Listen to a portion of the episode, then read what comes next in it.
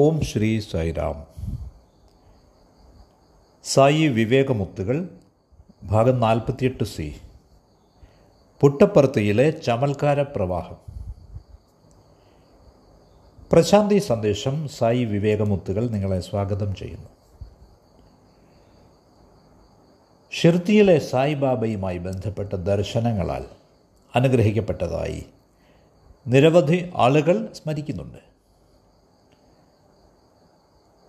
ചിന്ന ബാബയ്യ, കൃഷ്ണമ്മ രാജു എന്നീ ഭക്തരിൽ ചിന്ന ബാബയ്യയ്ക്ക് ഷിർദി സായിബാബയുടെ സമാധിയും കൃഷ്ണമ്മ രാജുവിന് ഒരു വെള്ള തുണിക്കഷ്ണത്തിന്മേൽ പ്രക്ഷേപണം ചെയ്യപ്പെട്ട് ബാബയുടെ ഒരു ശിഷ്യൻ്റെ ജീവസമാധിയും കാണിച്ചു കൊടുത്തിട്ടുണ്ട്.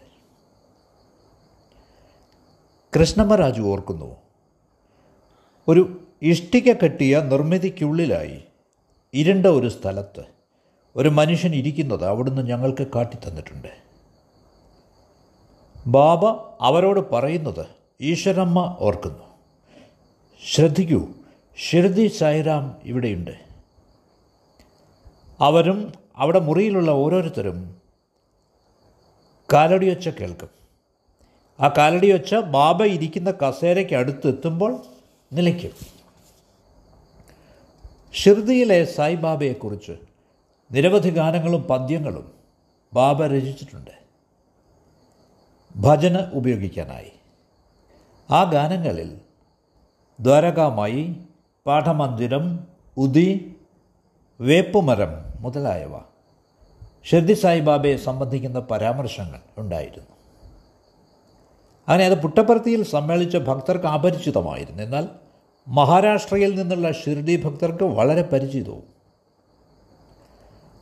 അവിടുത്തെ ലീലയായി ബാബ ഒരിക്കൽ ഒരു തെളിഞ്ഞ മധ്യാഹ്നത്തിൽ 2 മണിക്ക് സുബ്ബമ്മയ്ക്കും മറ്റുള്ളവർക്കും അവരുടെ വീടിന് മുമ്പിലായി ആകാശത്ത് നക്ഷത്രങ്ങളെ കാട്ടിക്കൊടുക്കുകയുണ്ടായി. ചിലർ അതിശയിക്കുകയുണ്ടായി. അവ എല്ലായ്പ്പോഴും അവിടെയുണ്ട്, പക്ഷേ നമ്മൾ അവയെ കാണുന്നില്ല. എത്ര വലിയ കാര്യമാണ് അവിടുന്ന് കാട്ടിത്തരുന്നത്. മറ്റൊരവസരത്തിൽ ബാബ കമലാപുരത്തു നിന്നും പുട്ടപ്പറത്തി സന്ദർശിക്കുകയുണ്ടായ സുബ്ബരാജുവിനോടും മറ്റുള്ളവരോടും അവിടുത്തെ നെഞ്ചത്ത് ശിരസ് ചേർക്കാൻ ആവശ്യപ്പെടുകയുണ്ടായി. അവർ അപ്രകാരം ചെയ്തപ്പോൾ അവരൊരു വശ്യമായ പുല്ലാങ്കുഴൽ നാദം കേട്ടു. അത് ഭഗവാൻ ശ്രീകൃഷ്ണൻ്റെ മുരളിയുടെ സ്വർഗീയ മധുരനാദമാണെന്ന് ബാബ അവരോട് പറയുകയുണ്ടായി. യമുന നദിയെപ്പോലും ഒരിക്കൽ നിശ്ചലമാക്കി എന്ന് വിശ്വസിക്കപ്പെടുന്ന നാദം. ബാബ ഇടയ്ക്കിടെ അവിടുന്ന് തങ്ങിയ സ്ഥലങ്ങളിൽ ഗാർഹിക അന്തരീക്ഷമാണെന്ന് പരാതി പറയുകയും പൊടുന്നനെ അപ്രത്യക്ഷനാവുകയും ചെയ്യും. സുബ്ബമ്മയും മറ്റുള്ളവരും പരിസരത്തുള്ള ഓരോ മലയിലും തെരച്ചിൽ നടത്തും. താഴ്വാരത്തിനപ്പുറത്തേക്ക് മിഴികൾ പായിച്ചുകൊണ്ട് ഏതെങ്കിലും പാറപ്പുറത്ത് അല്ലെങ്കിൽ വല്ല ഗുഹ പോലെയുള്ള വിള്ളലിലോ വിടവിലോ നദിക്കരയിലെ മണൽത്തിട്ടയിലോ അതുമല്ലെങ്കിൽ നദിയുടെ മറുതീരത്തോ അവിടുന്ന് നിശബ്ദനായി ഇരിക്കുന്നതാവും അവർ കാണുക. അവിടുന്ന് പരിചരിക്കുന്ന ആളുകൾ ഇതുകൊണ്ടൊക്കെ കുഴഞ്ഞു. അവിടുന്ന് ഹിമാലയത്തിലേക്കോ മറ്റോ പൊക്കളയുമെന്നോ തപസ്സിൽ സ്വയം കാലം കളയുമെന്നോ അവരിൽ ചിലർ ഭയപ്പെട്ടു. ബാബയ്ക്ക് നേരം പോക്കെന്നവണ്ണം അവിടുന്ന് സ്വയം യോഗ ആചരണം വഴി ശക്തി നേടുകയാണെന്ന് ആളുകൾക്ക് തോന്നി. ഒരു ദിവസം ഭക്തരുടെ ഒരു സംഘം ബാബയെ കാളവണ്ടികളിൽ അനുഗമിക്കുമ്പോൾ അവിടുന്ന് സ്വന്തം വണ്ടിയിൽ നിന്ന് ഇറങ്ങി മലകളിലേക്ക് നടന്ന് അപ്രത്യക്ഷനായി. അവിടെ എല്ലാം തെരഞ്ഞിട്ടും അവിടുന്ന് പൊടി പോലും കണ്ടില്ല. ഓരോരുത്തരും വലിയ നിരാശയിലായി. ബാബ സൂര്യാസ്തമയം കഴിഞ്ഞാണ് അപ്രത്യക്ഷനായത്. പുഞ്ചിരിയോടെ, ഉന്മേഷഭരിതനായി, ഉദ്വേഗങ്ങളെല്ലാം അവസാനിപ്പിച്ചുകൊണ്ട്. ഈ കാളവണ്ടി സംബന്ധമായി എൻ കസ്തൂരി എഴുതുന്ന മറ്റൊരു സംഭവമുണ്ട്. സഹയാത്രികയും സാക്ഷിയുമായി ഉണ്ടായിരുന്ന ബാബയുടെ സഹോദരി വെങ്കമ്മ അതേപ്പറ്റി കുറേ കൂടി വിശദമായ വിവരണം തരുന്നു. സ്വാമി ക്ഷണിക്കപ്പെട്ട ഒരു അഗ്രഹാരത്തിൽ നിന്ന് കാളവണ്ടികൾ ഞങ്ങൾ തിരികെ വരികയായിരുന്നു. ഞങ്ങൾ വനത്തിലെത്തിച്ചേരുമ്പോഴേക്ക് നേരം ഇരുട്ടിയിരുന്നു. എന്തോ ഒഴിവ് കഴിവ് പറഞ്ഞ് സ്വാമി വണ്ടിയിൽ നിന്ന് താഴെ ഇറങ്ങി. കുറച്ചു നേരം കഴിഞ്ഞപ്പോൾ രണ്ട് കുട്ടികൾ ഞങ്ങളുടെ വണ്ടിയുടെ സമീപത്തേക്ക് വന്നു. അഗ്രഹാരത്തിൽ നിന്ന് വരികയായിരുന്ന റെഡ്ഡി സമുദായത്തിൽപ്പെട്ട ഒരു സ്ത്രീയെ കൂടി ഈ വണ്ടിയിൽ കൊണ്ടുപോകാൻ അനുവദിക്കണമെന്ന് സ്വാമി പറഞ്ഞതായി എന്നോട് പറഞ്ഞു. സ്വാമി നിർദ്ദേശിച്ച് ഒരാളിനെ നിഷേധിക്കാൻ ഞാൻ ആര് എന്ന് ഞാൻ പറഞ്ഞു. ഞാൻ ആ വണ്ടിയുടെ അകം വൃത്തിയാക്കി അവർക്ക് വേണ്ടി ഒരു വിരിപ്പ് അതിനുള്ളിൽ വിരിച്ചു. കുറച്ച് അകലെ നിന്ന് ഒരു സ്ത്രീ നടന്നെടുക്കുന്നത് ഞാൻ കണ്ടു. അവർ അവരുടെ മുഖം മറച്ചിരുന്നു. അവൾ വളരെ സുന്ദരിയായി കാണപ്പെട്ടു. കാളവണ്ടി ഓടിച്ച ആളിനോട് വണ്ടി നിർത്താൻ ഞാൻ ആവശ്യപ്പെട്ടു. അവൾ വണ്ടിയുടെ അടുത്ത് വന്നതിന് ശേഷം വണ്ടിക്കുള്ളിലേക്ക് കയറാനായി ഞാൻ എൻ്റെ കൈകൾ നീട്ടി അവളെ അമ്മ എന്ന് വിളിച്ചുകൊണ്ട്. കുട്ടികൾ ഉച്ചത്തിൽ ചിരിക്കാൻ തുടങ്ങി. അത് അമ്മയല്ല, സ്വാമിയാണ്. ശരിക്കും അവിടുന്ന് ഒരു സ്ത്രീയാണെന്ന് വിശ്വസിച്ചുവോ എന്ന് സ്വാമി എന്നോട് തിരക്കുകയുണ്ടായി. വെങ്കമ്മ ബാബയുടെ അഗ്രഗണ്യയായ ഭക്തയായിരുന്നു. അവരുടെ ഒരു സ്വകാര്യ അനുഭവം ഇക്കാലത്തുണ്ടായത് വിശദീകരിക്കുന്നു. ഞാൻ പുട്ടപ്പറത്തിയിലേക്ക് ഒരു ബുക്കും പല ഭഗവാന്മാരുടെ രൂപങ്ങൾ ചേർത്ത് വെച്ച ഒരു ചിത്രവുമായിട്ടാണ് വന്നത്. ഓരോ ദിവസവും ഞാൻ പൂജ കഴിച്ചിട്ട് ഈ ചെറിയ പുസ്തകം വായിക്കാറുണ്ടായിരുന്നു. ഈ ചിത്രം ഒരിക്കൽ കണ്ടിട്ട് സ്വാമി എന്നോട് ചോദിക്കുകയുണ്ടായി, കുറേ കൂടി വലിയ ഒരെണ്ണം ആവശ്യമുണ്ടോ എന്ന്. എന്നിട്ട് അവിടുന്ന് ഉറവക്കൊണ്ടയിലേക്ക് പഠനത്തിനായി പോയി. പുട്ടപ്പറത്തിയിലേക്ക് സായിബാബയായി തിരികെ വരുന്നതിൻ്റെ തലേന്ന് രാത്രി ഞാനൊരു ശബ്ദം കേട്ടു. ആരോ എന്നെ വിളിക്കുന്നു, അമ്മായി അമ്മായി, പാതിരാത്രിയാണ്. സത്യൻ വന്നു എന്ന് കരുതി ഞാൻ വാതിലിൻ്റെ അടുത്തേക്ക് ചെന്നു. പക്ഷേ പുറത്തായി ഒരു പേപ്പർ റോളാണ് കണ്ടത്. ഞാൻ ആ കടലാസ് ചുരുളെടുത്ത് നിവർത്തി. അതിൽ രാമൻ്റെയും കൃഷ്ണൻ്റെയും ശിവൻ്റെയും മാരുതിയുടെയും ചിത്രങ്ങളായിരുന്നു ഉണ്ടായിരുന്നത്. ഈ അതിശയകരമായി ലഭിച്ച ഈ ചിത്രം ഞാൻ എൻ്റെ പൂജാമുറിയിൽ വെച്ചിട്ട് എൻ്റെ നിത്യജോലികൾ ആരംഭിച്ചു. പിറ്റേന്ന് കാലത്ത് 9 മണിക്ക് സ്വാമി വന്ന് എന്നോട് ചോദിച്ചു, ഞാൻ ഉറങ്ങാത്തതിനും വീട്ടിൽ തേളും പാമ്പും ഒക്കെ കയറുന്നു എന്ന് സ്വപ്നം കണ്ടു, നീ ഭയന്നിരുന്നോ? ഞാൻ മറുപടി ഒന്നും പറഞ്ഞില്ല. ആ ചിത്രം തിരികെ നൽകാൻ അവിടുന്ന് ആവശ്യപ്പെട്ടു. എന്നിട്ട് ആ ചിത്രം അതിൻ്റെ ഫ്രെയിമിൽ നിന്ന് മാറ്റിയിട്ട് ഈ പുതിയ ചിത്രം അതിനുള്ളിൽ വെച്ച് എനിക്ക് തിരിച്ചു തന്നു. എന്നിട്ട് അതിന് പൂജ കഴിക്കാൻ ആവശ്യപ്പെട്ടു. സുബ്ബമ്മയ്ക്കും കമലമ്മയ്ക്കും ദൂരദേശങ്ങളിൽ ധാരാളം ബന്ധുക്കളുണ്ടായിരുന്നു. ഈ അത്ഭുത ബാലനായ ബാലസായിയെപ്പറ്റി അവരോടൊക്കെ പറയാതിരിക്കാൻ കഴിഞ്ഞില്ല അവർക്ക്. അപ്പോഴേക്കും പലരും ബാലസായി എന്നാണ് അവിടുന്ന് വിളിച്ചിരുന്നത്. ഷിർദി സായിബാബയുടെ അവതാരമാണ് താൻ എന്ന് അവിടുന്ന് പ്രഖ്യാപിച്ചിരുന്നു. അവരോടൊക്കെ അവിടെ വന്ന് അവിടുന്ന് കാണാനായി ഇവർ ആവശ്യപ്പെട്ടു. സുബ്ബമ്മ തൊട്ടടുത്തുള്ള ധാരാളം പട്ടണങ്ങളിലെ അവരുടെ ബന്ധുക്കളോട് ബുക്കപട്ടണത്തെ, കുട്ടകുല്ലയിൽ, കൊത്തക്കോട്ടയിൽ, അഗ്രഹാരത്തിൽ, എല്ലൂർ, കല്ലൂർ, അനന്തപൂർ ഇവിടെയെല്ലാമുള്ള ബന്ധുക്കളോട് ബാബയെപ്പറ്റി പറഞ്ഞു. പുട്ടപ്പറത്തിയിൽ നിന്ന് 160 കിലോമീറ്റർ അകലെയുള്ള പഴയ മൈസൂർ സ്റ്റേറ്റിൻ്റെ ഭാഗമായ ബാംഗ്ലൂർ നിവാസികൾക്ക് പുട്ടപ്പറത്തിയിലേക്കുള്ള ഗേറ്റ് തുറന്നു കൊടുത്തു അവർ. കമലമ്മ അവരുടെ സഹോദരനായ പി എസ് കൃഷ്ണമൂർത്തിക്ക്, അന്ന് അദ്ദേഹം ബാംഗ്ലൂരിൽ പഠിക്കുകയാണ്, അദ്ദേഹം ഞങ്ങൾക്കൊപ്പം താമസിക്കുകയാണെന്ന് കൃഷ്ണമൂർത്തിക്ക് എഴുതുകയുണ്ടായി. അവരെഴുതി ഒരു ബെട്ടരാജു ബാലൻ. ബെട്ടരാജു എന്നത് ബാബയുടെ കുലമാണ്. ഒരു ബെട്ടരാജു ബാലൻ സായിബാബയായി മാറി ഞങ്ങളുടെ ഭവനത്തിൽ താമസിക്കുന്നു. അവൻ സാധനങ്ങൾ സൃഷ്ടിക്കുന്നു, അസുഖങ്ങൾ ഭേദമാക്കുന്നു, വന്ന് അവനെ കാണുക. കമലമ്മയുടെ സഹോദരനായ പി എസ് കൃഷ്ണമൂർത്തി തൻ്റെ സഹോദരിയുടെ കത്തിന് പ്രതികരണമായി പുട്ടപ്പറത്തിയിലേക്ക് തൻ്റെ ആതിഥേയനെ കൂടി ബാംഗ്ലൂരിൽ നിന്ന് കൊണ്ടുവന്നു. ചാമരാജപ്പേട്ട നാരായണ ശർമ്മ, അദ്ദേഹത്തിൻ്റെ കുടുംബവും നാരായണ ശർമ്മയും അദ്ദേഹത്തിൻ്റെ ഭാര്യയായ സാവിത്രമ്മയും, ഒരുപക്ഷെ ഏറ്റവും ആദ്യത്തേത് അല്ലെങ്കിലും പുട്ടപ്പറത്തി സന്ദർശിക്കുന്ന ബാംഗ്ലൂർ നിവാസികളിൽ ആദ്യത്തെ ആളുകളായിരുന്നു. ഒരു പക്ഷേ 1943ൻ്റെ അവസാന കാലത്തായിരുന്നു ഇത്. ഏതാണ്ട് ഇതേ സമയത്ത്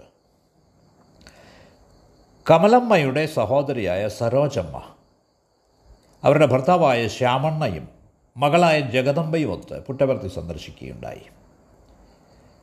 അവരുടെ കുടുംബ സുഹൃത്തായ രാമമൂർത്തി അവരുടെ കൂടെ ഉണ്ടായിരുന്നു.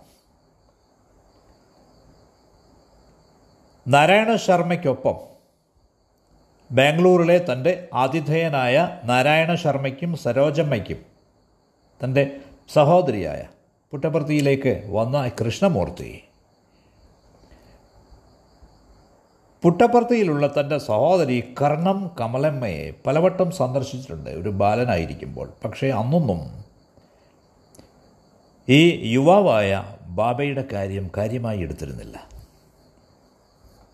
ഇനി അവരുടെ സന്ദർശനത്തെപ്പറ്റി ശർമ്മയുടെ മകളായ ശാന്ത പിൽക്കാലത്ത് ഇപ്രകാരം സ്മരിക്കുന്നു: എൻ്റെ അമ്മയ്ക്ക് പല കുഞ്ഞുങ്ങളുമുണ്ടായി, അവരൊക്കെ പ്രസവിച്ച ഉടനെ മരിച്ചുപോയി. ഒരു ആൺകുഞ്ഞിനെ വേണമെന്നുണ്ടായിരുന്നു അമ്മയ്ക്ക്. അതുകൊണ്ട് എൻ്റെ കസിനായ സുചരിതയുടെ ഒപ്പം, സുചരിത ഞങ്ങളുടെ ഗൈഡായ കൃഷ്ണമൂർത്തി പിന്നെ ഞാൻ ഒരു പുട്ടപ്പറത്തിയിലേക്ക് ബാബയുടെ അനുഗ്രഹത്തിനായി പോയി. ഞങ്ങൾ ട്രെയിനിൽ ജോർജ് ടൗണിലേക്ക് അനന്തപൂർ റെയിൽവേ സ്റ്റേഷൻ അടുത്ത് എൻ്റെ അമ്മായിയായ ശങ്കർലാൽ സീതമ്മയുടെ ഭവനത്തിലേക്ക്, അവർ ബാബയുടെ ഭക്തയാണ്, അവിടെ പോയി. അവർക്കും അവരുടെ ദത്തുപുത്രിയായ ഹർഷലതയ്ക്കുമൊപ്പം ഞങ്ങൾ ബുക്കപട്ടണത്തിലേക്ക് പോയി. രാവിലെ 11 മണിയോടെ പുട്ടപ്പറത്തിയിലെത്തി. ഞങ്ങൾ ഏതാണ്ട് 1 മാസക്കാലം കമലമ്മയുടെ ഭവനത്തിലാണ് തങ്ങിയത്. എൻ്റെ പിതാവ് പിന്നീട് മറ്റൊരാൾക്കൊപ്പം പുട്ടപ്പറത്തിക്ക് വരും എന്ന് ബാബ പറയുകയുണ്ടായി. പിതാവ് ഒരു യാഥാസ്ഥിതിക ബ്രാഹ്മണനായിരുന്നു. അദ്ദേഹം പുട്ടപ്പറത്തി സന്ദർശിക്കുക എന്ന് പറയുന്നത് അസാധ്യമായിരുന്നു. പക്ഷേ എന്നിരുന്നാലും എൻ്റെ പിതാവ് ശ്രീനിവാസമൂർത്തി എന്ന അദ്ദേഹം ഞങ്ങളുടെ ഭവനത്തിൽ താമസിക്കുന്ന ഒരു വിദ്യാർത്ഥിയാണ്. ഞങ്ങൾ ബാംഗ്ലൂരിലേക്ക് തിരികെ മടങ്ങുന്നതിന് മുമ്പ് തന്നെ പിതാവ് ശ്രീനിവാസമൂർത്തിക്കൊപ്പം പുട്ടപ്പറത്തിയിലെത്തി. അദ്ദേഹം എത്തിക്കഴിഞ്ഞ് ഒരു ദിവസം കഴിഞ്ഞ് ബാബ അദ്ദേഹത്തെ മറ്റേതാനും ഭക്തർക്കൊപ്പം ചിത്രാവതി നദിയുടെ തീരത്തേക്ക് കൊണ്ടുപോയി. ഭജന നടത്തപ്പെട്ടു അവിടെ. അതിനുശേഷം എൻ്റെ അച്ഛനോടൊഴികെ എല്ലാവരോടും തിരികെ അവരവരുടെ വീടുകളിലേക്ക് പൊക്കൊള്ളാൻ നിർദ്ദേശിക്കുകയുണ്ടായി അവിടുന്ന്. ശ്രീനിവാസമൂർത്തിയെ പോലും അവിടുന്ന് തിരിച്ചയക്കുകയുണ്ടായി. എൻ്റെ അച്ഛനെ ഒഴുക്കുള്ള നദിയിലേക്ക് കൊണ്ടുപോയിട്ട് ബാബ തൻ്റെ പ്രതിബിംബം വെള്ളത്തിൽ നോക്കാൻ ആവശ്യപ്പെട്ടു. എൻ്റെ പിതാവ് ആദ്യം കണ്ടത് സത്യസായി ബാബയെ തന്നെയാണ്. പിന്നീട് അവിടുത്തെ തലമുടിയുടെ വലയം ശിരസിന് ചുറ്റുമുള്ളത് അതാണ് ദർശിച്ചത്. അതിനുശേഷം ദശാവതാരങ്ങളുടെ അപൂർവ ദർശനമാണുണ്ടായത്. ഭഗവാൻ മഹാവിഷ്ണുവിൻ്റെ 10 അവതാരങ്ങളുടെ ദർശനം ഒന്നൊന്നായി. കുതിരപ്പുറത്തുള്ള കൽക്കി അവതാരത്തിന് ബാബയുടെ രൂപം തന്നെയായിരുന്നു. എൻ്റെ അച്ഛൻ ബാബയുടെ പാദങ്ങളിൽ വീണു ആധ്യാത്മിക ആനന്ദത്തിൽ മുഴുകി അന്തിമ മോക്ഷത്തിനായി കിണു. ബാബ ഒരു ജപമാല സൃഷ്ടിച്ചു കൊടുത്തിട്ട് അദ്ദേഹത്തോട് പറഞ്ഞു അദ്ദേഹം ഇനി ഏറെക്കാലം ജീവിക്കില്ല എന്ന്. പിന്നീട് പുട്ടപ്പറത്തിയിൽ എൻ്റെ അമ്മയോട് ബാബ പറയുകയുണ്ടായി അവർക്ക് ആൺമക്കൾ ഉണ്ടാവില്ല എന്ന്. അവിടുന്ന് പറഞ്ഞു, എന്നെ നിങ്ങളുടെ പുത്രനായി കരുതുക, നിങ്ങളുടെ മകളുടെ കാര്യം ഞാൻ നോക്കിക്കൊള്ളാം. ബാബ ഒരു ഏലസ് സൃഷ്ടിച്ച് നൽകുകയുണ്ടായി. അത് ഞങ്ങൾ ആ പ്രദേശത്തെ ഒരു തട്ടാൻ്റെ അടുത്ത് കൊണ്ടുപോയിട്ടത് വെള്ളി പൂശിക്കുകയുണ്ടായി. ശ്യാമണ്ണയുടെയും നാരായണ ശർമ്മയുടെയും കുടുംബങ്ങൾ പുട്ടപ്പറത്തി വിട്ടപ്പോൾ അവർ ബാബയെ ബാംഗ്ലൂർ സിറ്റിയിൽ തങ്ങളെ സന്ദർശിക്കുന്നതിന് വേണ്ടി ക്ഷണിക്കുകയുണ്ടായി. പിന്നീട് പല വർഷങ്ങൾക്ക് ശേഷം ശ്യാമണ്ണയുടെ പുത്രനായ രാമസ്വാമി ബാബ എങ്ങനെയാണ് അദ്ദേഹത്തിൻ്റെ വികലാംഗയായ സഹോദരി ജഗദമ്പയെ സൗഖ്യമാക്കിയതെന്ന് വിശദീകരിക്കും. എൻ്റെ സഹോദരിയായ ജഗദമ്പയുടെ ഇടുപ്പിൽ തെറ്റി അവൾക്ക് നടക്കാനാവില്ലായിരുന്നു. ഇത് കൂടാതെ അവളുടെ ഒരു കണ്ണ് വളരെ ചെറുതായിരുന്നു, എപ്പോഴും ചെമന്നിട്ട് എല്ലായ്പ്പോഴും അതിൽ നിന്ന് സ്രവം വന്നിരുന്നു. അവൾക്ക് ആ കണ്ണുകൊണ്ട് കാണാനാവില്ലായിരുന്നു. ബാബ പതിവായി വിഭൂതിയും ചിത്രാവതി നദിയിലെ മണലും ഈ വയ്യാത്ത കാലിൽ പൊതിയുമായിരുന്നു. അവളുടെ കണ്ണിൽ അവിടുത്തെ ചിത്രത്തിലിടുന്ന പൂമാലകളിൽ നിന്നുള്ള മുല്ലപ്പൂവ് വെച്ച് കെട്ടുമായിരുന്നു. 8 ദിവസങ്ങൾക്കുള്ളിൽ അവൾക്ക് പരിപൂർണ സൗഖ്യമുണ്ടായി. അവൾ വിവാഹിതയായി ദീർഘകാലം ജീവിക്കുമെന്ന് ബാബ മുൻകൂട്ടി പ്രവചിച്ചിരുന്നു. പിന്നീട് വർഷങ്ങൾക്ക് ശേഷം ജഗദമ്പയ്ക്ക് പ്രസവം അടുത്തപ്പോൾ ആസ്പത്രിയിൽ പ്രവേശിപ്പിക്കപ്പെട്ടു. ഒരു ദിവസം രാത്രിയിൽ ഡ്യൂട്ടിയിലുള്ള നേഴ്സ് ഉറങ്ങിപ്പോയി. ബാബ പ്രസവ വാർഡിൽ സ്വയം പ്രത്യക്ഷപ്പെട്ടു. എന്നിട്ട് ഈ നേഴ്സിനെ വിളിച്ചുണർത്തി. പ്രസവ വാർഡിൽ ഒരു പുരുഷനെ കണ്ട് ഈ നേഴ്സ് കുപിതയായി അലാറം മുഴക്കി. ബാബ നേഴ്സിനോട് പറയുകയുണ്ടായി, അരമണിക്കൂറിനകം അവരുടെ രോഗി ഒരു കുഞ്ഞിന് ജന്മം നൽകും, അവളോ ഉറക്കവും. ഒരു പുണ്യ പുരുഷനായി ആരോപിക്കപ്പെട്ടിരുന്ന ദിഗംബരസ്വാമിയെയും ബാബ തൻ്റെ മോഹനിദ്രയിൽ നിന്ന് ഉണർത്തുകയുണ്ടായി. ഈ സ്വാമി ഒരു വൈരാഗിയായിരുന്നു. അദ്ദേഹത്തിൻ്റെ 2 കാലുകൾക്കും ശേഷി നഷ്ടപ്പെട്ടിരുന്നു. വസ്ത്രങ്ങളൊന്നുമില്ലാതെയാണ് അദ്ദേഹം നടന്നിരുന്നത്. കൊച്ചു ശാന്ത അന്ന് പുട്ടപ്പറത്തിയിലേക്കുള്ള തൻ്റെ വഴിയിൽ ബുക്കപട്ടണത്തിലുണ്ടായിരുന്നു. ദിഗംബരസ്വാമി ബുക്കപട്ടണം ബസ് ടെർമിനസിന് അടുത്തുള്ള ഒരു ഭവനത്തിലെ അതിഥിയായി ആ ദിവസം അവിടെയുണ്ടായിരുന്നു. അവളും പ്രൊഫസർ ശ്രീ എൻ കസ്തൂരിയും ദിഗംബരസ്വാമിയുടെ പുട്ടപ്പറത്തി സന്ദർശനത്തെ സ്ഥിരീകരിക്കുന്നുണ്ട്. പുട്ടപ്പറത്തിയിലെ കർണം ഗോപാലറാവും ഈ സംഭവം സ്മരിക്കുന്നു. ഈ ദിഗംബരസ്വാമി പെനുക്കൊണ്ടയിൽ നിന്ന് ബുക്കപട്ടണത്തിലേക്ക് ബസ്സിലും അവിടെ നിന്ന് പുട്ടപ്പറത്തിക്ക് കാളവണ്ടിയിലുമാണ് വന്നത്. അദ്ദേഹം എല്ലായ്പ്പോഴും നഖങ്ങൾ നീട്ടി വളർത്തിയ തൻ്റെ ഇടത് കൈ പൊക്കി പിടിക്കുമായിരുന്നു. എൻ്റെ വീടിന് മുമ്പിൽ വന്നപ്പോൾ അദ്ദേഹം കാളവണ്ടിയിൽ നിന്ന് എടുത്തു ചാടി. അതിന് നന്നായി നടക്കാനാവുമായിരുന്നില്ല, പക്ഷേ ആഹാരം കണ്ടു കഴിഞ്ഞാൽ അതൊരു തവളയെപ്പോലെ ചാടിച്ചാടിപ്പോരും. അദ്ദേഹം മൗനവ്രതത്തിലായിരുന്നു. ഇത് എല്ലാവരുടെയും കൗതുകം ജ്വലിപ്പിച്ചിരുന്നു. എന്നാൽ ബാബ ഈ സന്യാസിക്ക് ഒരു വലിയ ടവൽ കൊടുത്ത് അയാളുടെ അരക്കെട്ടിൽ അത് ചുറ്റുന്നതിന് നിർബന്ധിക്കുകയുണ്ടായി. യുവാവായ ബാബ ഈ സന്യാസിയെ ഉപദേശിച്ചു, നീ സമൂഹത്തിലെ എല്ലാ ബന്ധങ്ങളും വിച്ഛേദിച്ചെങ്കിൽ, എൻ്റെ നഗ്നത സൂചിപ്പിക്കുന്നത് അതാണ്, എങ്കിൽ എന്തുകൊണ്ട് നീ ഒരു വനത്തിലെ ഏതെങ്കിലും ഒരു ഗുഹയിൽ മനുഷ്യ സമൂഹത്തിൽ നിന്നകന്ന് താമസിക്കുന്നില്ല? നീ ആരെയാണ് ഭയക്കുന്നത്? ഇനി നേരെ മറിച്ച്